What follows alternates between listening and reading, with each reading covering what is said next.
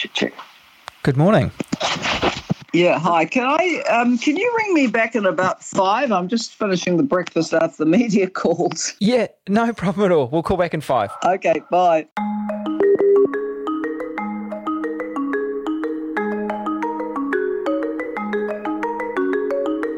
Coronavirus New Zealand, a daily stuff podcast. Welcome to Coronavirus NZ for Friday, the 17th of April. I'm Adam Dudding. And I'm Eugene Bingham. Each day we bring you the main stories, glimpses of some of the strange things about life under lockdown, and a closer look at one particular topic. Today we bring you an extended interview with former Prime Minister and United Nations Development Programme leader Helen Clark. But first, what's happened today? Just eight new cases today, but two further deaths. A man in his 90s and a woman in her 80s. The man had a connection to the Matamata outbreak, which you remember was that St. Patrick's Day party, and the woman from Rosewood. So that's seven people dead from Rosewood. Now, Grant Robertson was the government minister at the press conference where all this was announced. I really got the sense from him that he was trying to dampen things down. You know, there's this hope after the announcements yesterday with what level three is going to look like that, okay, it's a given, we're going to move in. And he was sort of saying, no, no, no, we're still waiting for information and we need that information. And if the information comes back over the weekend before it goes to cabinet that says, look, we need to stay in level four, that's what they're going to do. Yeah, lockdown fatigue's a global thing. The British government has just said that it's going to push out its national lockdown for at least three more weeks. Currently, Britain's recording around 700 COVID deaths each day. But officials say the UK outbreak may be close to peaking. Peaking, sure, but that means at best they've still got some very grim times ahead. And in New Zealand, a think tank, Koi Tū, has put out a report predicting some of the social after effects of COVID 19. They reckon that the post pandemic recession is likely to lead to feelings of resentment, sense of winners and losers. It's also pretty dark about future rates of depression, anxiety, suicide, PTSD, all as a result of unemployment or ill health.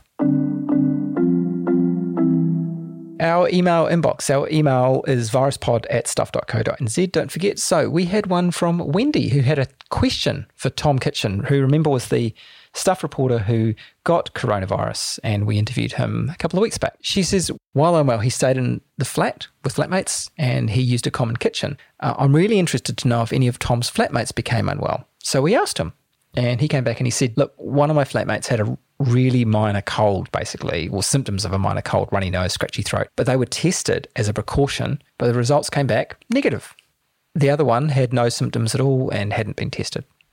So there you go. What else is in the inbox? Well, hi, Adam and Eugene begins another one. I'll dare to open an extremely touchy subject. It's from Ross Matthews and it's on the topic of this balancing act between health and the economy. And he writes One thing that really worries me the people making the decisions about our future, i.e., politicians, civil servants, and the police, they'll all still have their jobs when this lockdown is over. People losing their jobs, their homes, possibly their hard fought businesses gone in the blink of an eye, will have serious health issues down the track from this broken marriages, domestic abuse, financial stress. It's never black and white, guys. But listening to our PM, you would think that this is all just going to be okay if we're kind to one another.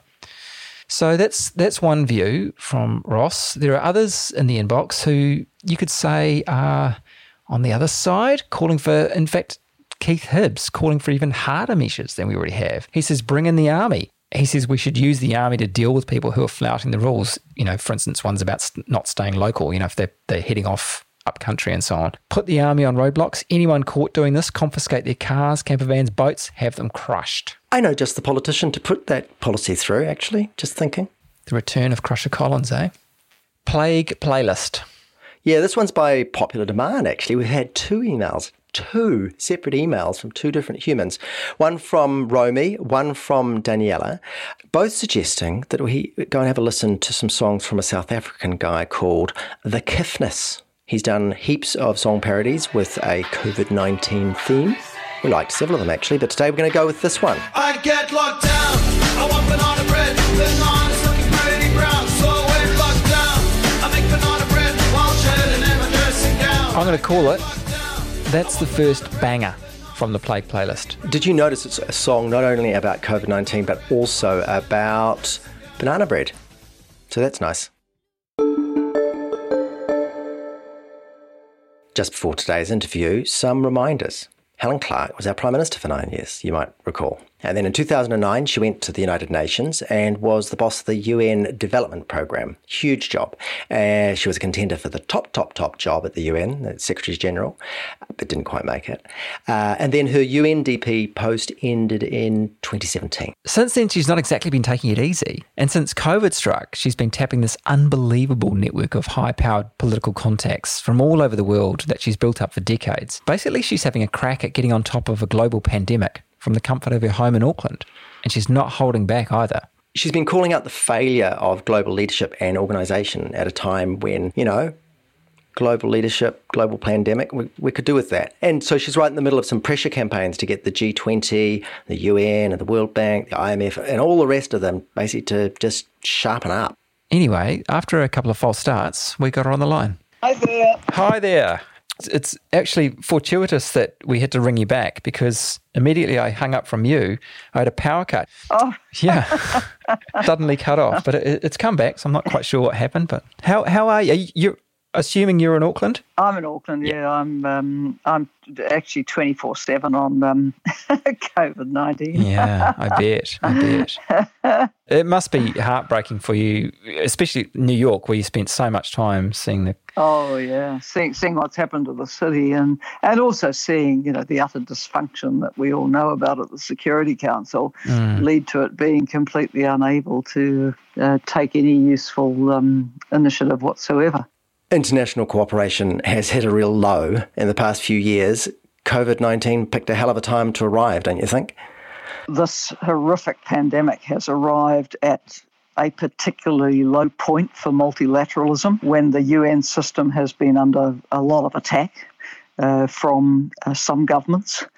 And so, uh, right now, we have a president of the United States who uh, actively moves to defund and even withdraw from international organizations that he disagrees with. Uh, the same president is currently chair of the G7 for the year, the most powerful economies in the world. And then the G20 is led by Saudi Arabia. So it's a perfect storm of weak leadership in places where you might normally expect uh, people to step up and take on this challenge head on. If we can just break it down a bit. So you, you left United Nations Development Program in 2017, but you've been involved in the last few months, as we say, and we just want to step you through the things you've done. So you were involved with the letter to the G20. It, first of all, how does a letter like that come about?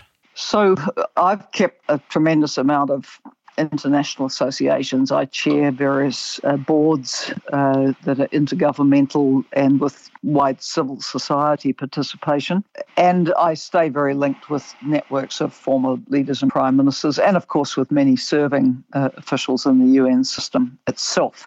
So when a crisis like this uh, arises, you tend to in my position, be very networked into it. Uh, and that included in mid February actually being in Geneva for events at WHO. And I did actually meet Dr. Tedros twice uh, privately at that time and, and was very much privy to his thinking about the, the pandemic. So I, I've been following this as it's unfolded on our news screens as a big story, uh, really from around the time of the declaration of the pandemic as a public health emergency of international concern. That was 30th of January. And then I suppose people thought that the wise advice uh, the WHO was giving about what needed to be done would be followed. But the horror really is that by and large, the, the rich and powerful countries of the North sat by and watched this epidemic playing out in China and in some other parts of, of Asia as if it was never going to happen to them. And then when it did, they were caught absolutely flat footed. And we have seen some of the world's greatest and most powerful economies brought to their knees by this. And the distressing death toll and scenes, you know, playing out on our TV night after night. Thank heaven uh, that's not what we're exposed to personally here in New Zealand because of the strategy that the, the government's taken with broad political support. So, as it became more and more obvious that there was uh, no global leadership on all the aspects of the pandemic, uh, the only leadership coming from WHO, which can only deal with it as a health crisis. But this had developed into a full blown economic and social crisis. A number of us began to rally to get letters away to key decision makers. On the G20 letter, first of all, it, what's astonishing is, it, is it sets out in very clear detail a, a roadmap through the crisis, doesn't it? Yes, so the, the G20 letter was brought together uh, by Gordon Brown, who reached out to me for support to uh, get wide buy-in for it, which I was very happy to do. And what uh, Gordon's letter does is set out a precise agenda of what needs to happen. Let's be realistic here. We're not, we're talking about a, a package really of some two trillion dollars. Mm. It, it's twice what was needed for uh, dealing with the global financial crisis. And Gordon Brown rallied uh, the major economies of the world to inject funding into the IMF and the World Bank at that time to stop the global economy going over the cliff. Now, you know, we're over the cliff again. Mm. And that's why the response needs to be so large. And we just have to shout to we're hoarse that if there is not a coordinated global response, the impact on every single one of us is dire. For New Zealand, we will sit here safe behind our cordon of hundreds of, of miles of sea. But we need a functioning and prosperous world economy for us to make our full recovery. Mm. And that's nowhere in sight at the moment.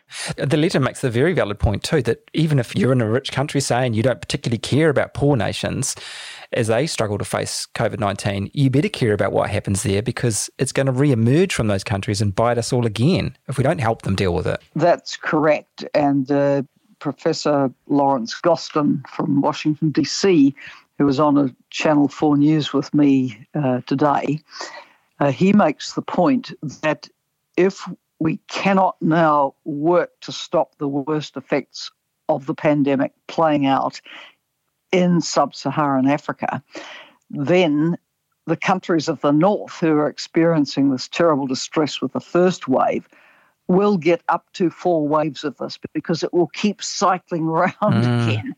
So, you know, maybe, you know, Spain and Italy are now on a downward trend, still, of course, hundreds of deaths a day. Uh, but the, this first wave will eventually um, peter out. But then it will come back and it will come back and come back mm. until we deal with it uh, decisively by supporting countries with very limited means to do so. Right. So let's move to this other letter you were involved in writing. This one was to the United Nations Security Council. So can you start, uh, before we get to the letter, by explaining what the Security Council did during the Ebola crisis of 2014? During the Ebola crisis, as word came out as to how serious it was, and, and remember, this was not an epidemic in which the WHO had covered itself in glory. It was widely seen to have been too late to act. Uh, and actually, the major review that was done of it after that put it in a much better position to take on this much more widespread crisis that we're facing today. So, when the WHO finally pushed the panic button and presidents in the three affected West African states pressed the panic button, particularly President Ellen Johnson Sirleaf of Liberia, who had direct access to President Obama. Obama got it that we were all in danger if this epidemic broke out of three fragile countries in West Africa. And so, apart from pumping in megabucks, literally, into the relief response, he had his ambassador, Samantha Power, drive up and through the Security Council a resolution declaring Ebola to be a threat to global peace and security and calling on member states to do whatever they could uh, to see off this threat. Now, that's a very powerful signal because Security Council resolutions are binding on, on member states. The UN itself actually mounted a special mission. It had never had anything like this, a special Ebola health mission uh, to coordinate the UN's response and a lot of the international response as well. Right. So, so you've so you've now co-written a letter to the UN Security Council. What what are you asking for in that letter? We are asking uh, the senior women who have been around the system. We are saying that the Security Council must do now what was done in 2014. And I might say, following uh, uh, the worst of the epidemic in 2014 with Ebola, at UNDP, uh, I and the organisation led uh, the recovery phase for the three countries and uh, organised the major pledging conference in New York and so on. Because you know, right now we're in the white heat of, a, of an epidemic, but then economies have to recover, and whether you can support them to recover in a just and equitable way is quite a big question. One of the really interesting things about that letter, of course, is that it was signed exclusively by women. Why? Why was that? Uh, that's because we have formed a group of former senior women in the UN system. It's led by three of us who actually were all candidates for Secretary General Susana Malcorra from Argentina and Irina Bokova from Bulgaria. And we began to get very concerned more than a year ago about the attacks on the multilateral system by presidents um, from the US to Brazil and beyond. And we said someone's got to stick up for the multilateral system. So we do stick up for it. We are well aware of its faults and we like to see it do well. Hence the letter to the Security Council to say, you, you shouldn't be messing around here. This is an incredible crisis. Well, not to get all gender essentialist here, but it has been pointed out that some of the fastest and arguably most effective responses have been from female leaders. You've got Jacinda Ardern in New Zealand, uh, Chancellor Merkel in Germany, President Tsai Ing-wen in Taiwan, and there's also the female leaders in Finland and Iceland. So, do you have any thoughts on why women seem to be doing a good job? I think it's because they they're very much you know putting a, a human face to it. They're saying we don't want what we are seeing in other countries playing out in our country. We're going to really act on this. I think for me, one of the most disturbing things about some of the debate uh, about how to approach the epidemic is that from the people who say, oh, it's, it's so terrible to have these lockdowns, it, it's harming the economy. What we know beyond doubt is that if there is a bungled public health response, economies will be damaged more deeply and for longer. Uh, imagine, for example, if New Zealand hadn't locked down, if we'd carried on going around our business, if people had kept travelling into our country, bringing the virus with them. Uh, imagine if our public health system had been overwhelmed. Does anyone really seriously think that our economy would have prospered? It was going to be in difficulties with this pandemic, whatever we did. What we're doing uh, actually minimizes the consequences, doesn't maximize the consequences for the economy.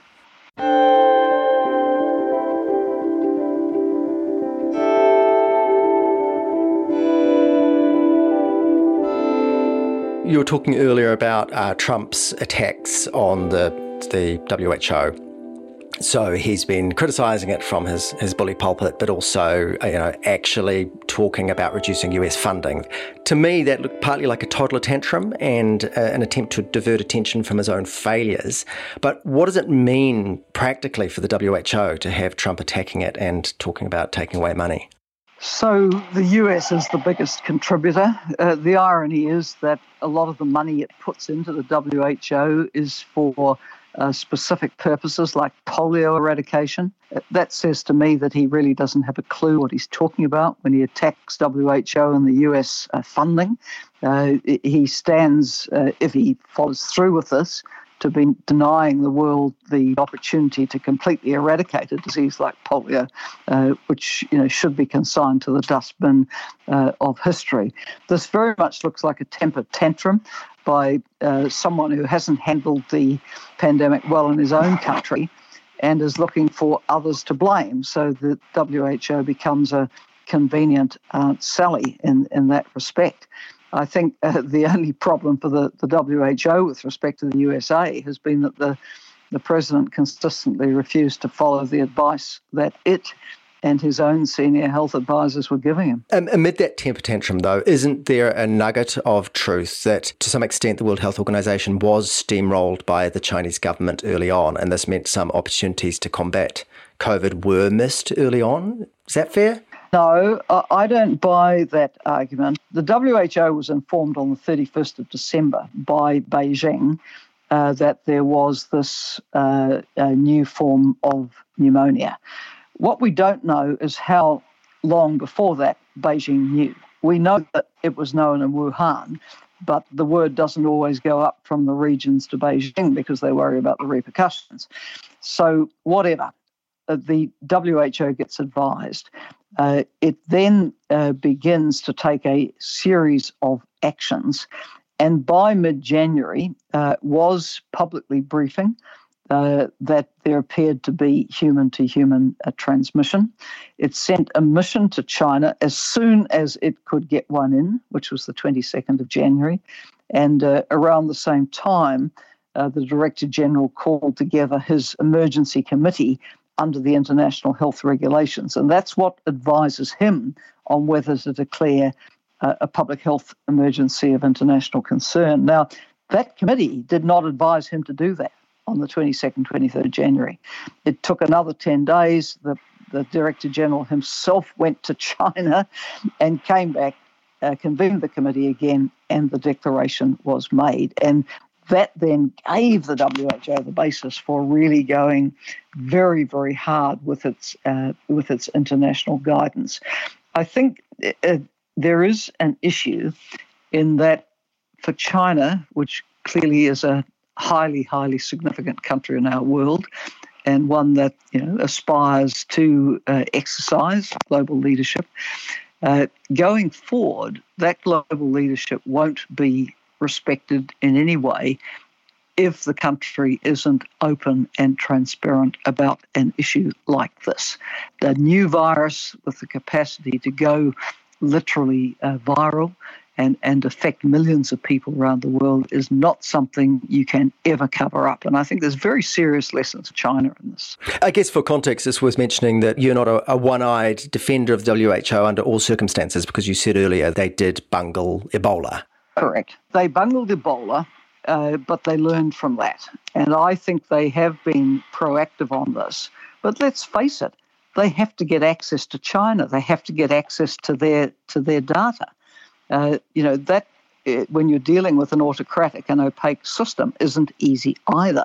So I think in the context, actually they've done quite a good job. Now, President Trump's beef is they didn't support my travel ban. Okay, are we in New Zealand sulking that they didn't support our travel ban? Actually, the WHO doesn't take a position uh, in favour of anyone's travel ban because what it worries about is that travel bans might uh, further impede the willingness of the country with the outbreak to tell you the truth.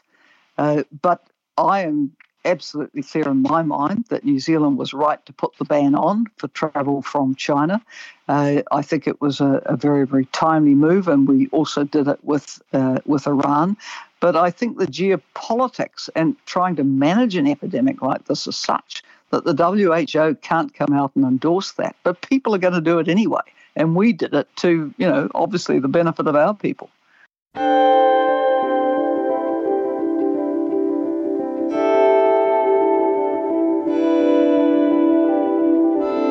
I think uh, that New Zealand, like like everyone, uh, was in the position of of learning by doing.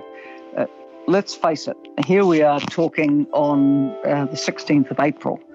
On the 16th of December, no one uh, outside China knew about this virus. On the 16th of January, uh, we'd only just heard uh, that there was likely uh, to have been human to human transmission. Even two months ago, we didn't know much. So here we are, thankfully, at the end of the world and the connection to uh, the transmission of a, a, virus like this. And we've had time to think and to listen to the best uh, advice, uh, not only from within New Zealand but offshore. And I think uh, what you saw in New Zealand was initially it was handled uh, under uh, epidemic preparedness legislation that was put in place by my government after the lessons learned from SARS. so they activated the um, you know, using that legislation and they started to work in line with uh, an influenza pandemic plan, which sits in the books in New Zealand. But what became apparent was that this was not influenza. This was a completely different kind of beast that you were dealing with. And when it became clear that trying to manage it and manage seasonal peaks like one does with influenza just wasn't going to be tenable, that is when the New Zealand government changed to an elimination strategy. And that's the critical point where you could feel safe in New Zealand. You could know that the government was not going to let this run and, and expose the most vulnerable citizens in the country uh, to uh, you know, premature death. Uh, and and serious illness. So, uh, I think learning by doing, uh, listening to what was happening, absorbing the evidence from offshore, New Zealand's ended up in the right place. You, you, mentioned those earlier pandemics, those earlier issues, SARS and so on. It's not your first rodeo, as it were. As a former Prime Minister, but also as a health minister, you must have been thinking about pandemic planning for decades now. In all the years that you've thought about these things, did you ever imagine anything like this? No, because we have not in our world seen anything like this even in the lifetime of my father, who's 98. Uh, he lost an uncle in the, uh, the, the pandemic flu of 1718, and I, I think also an, an aunt. Every family lost people in, in that pandemic, uh, but it's a long time ago. And uh, by and large, these others that are played out, swine flu infected you know, an incredible number of people, but it was not um, anything like mm. as, as, as deadly and uh, uh, as, as this has proved to be.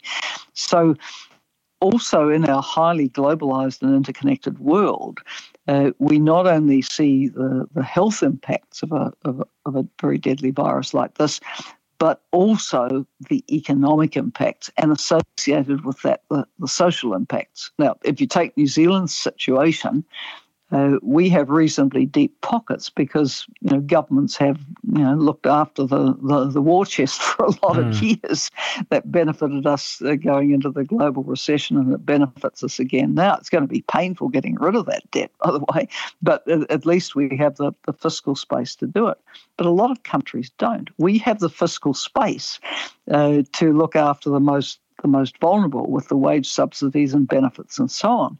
But one thing that is incredibly distressing to see coming out of uh, countries uh, a lot poorer than ours is poor people saying, with this lockdown, I'm going to die of hunger before I die of COVID 19. Mm-hmm. And, so, and so part of the response to the pandemic like this really has to be what we call social protection.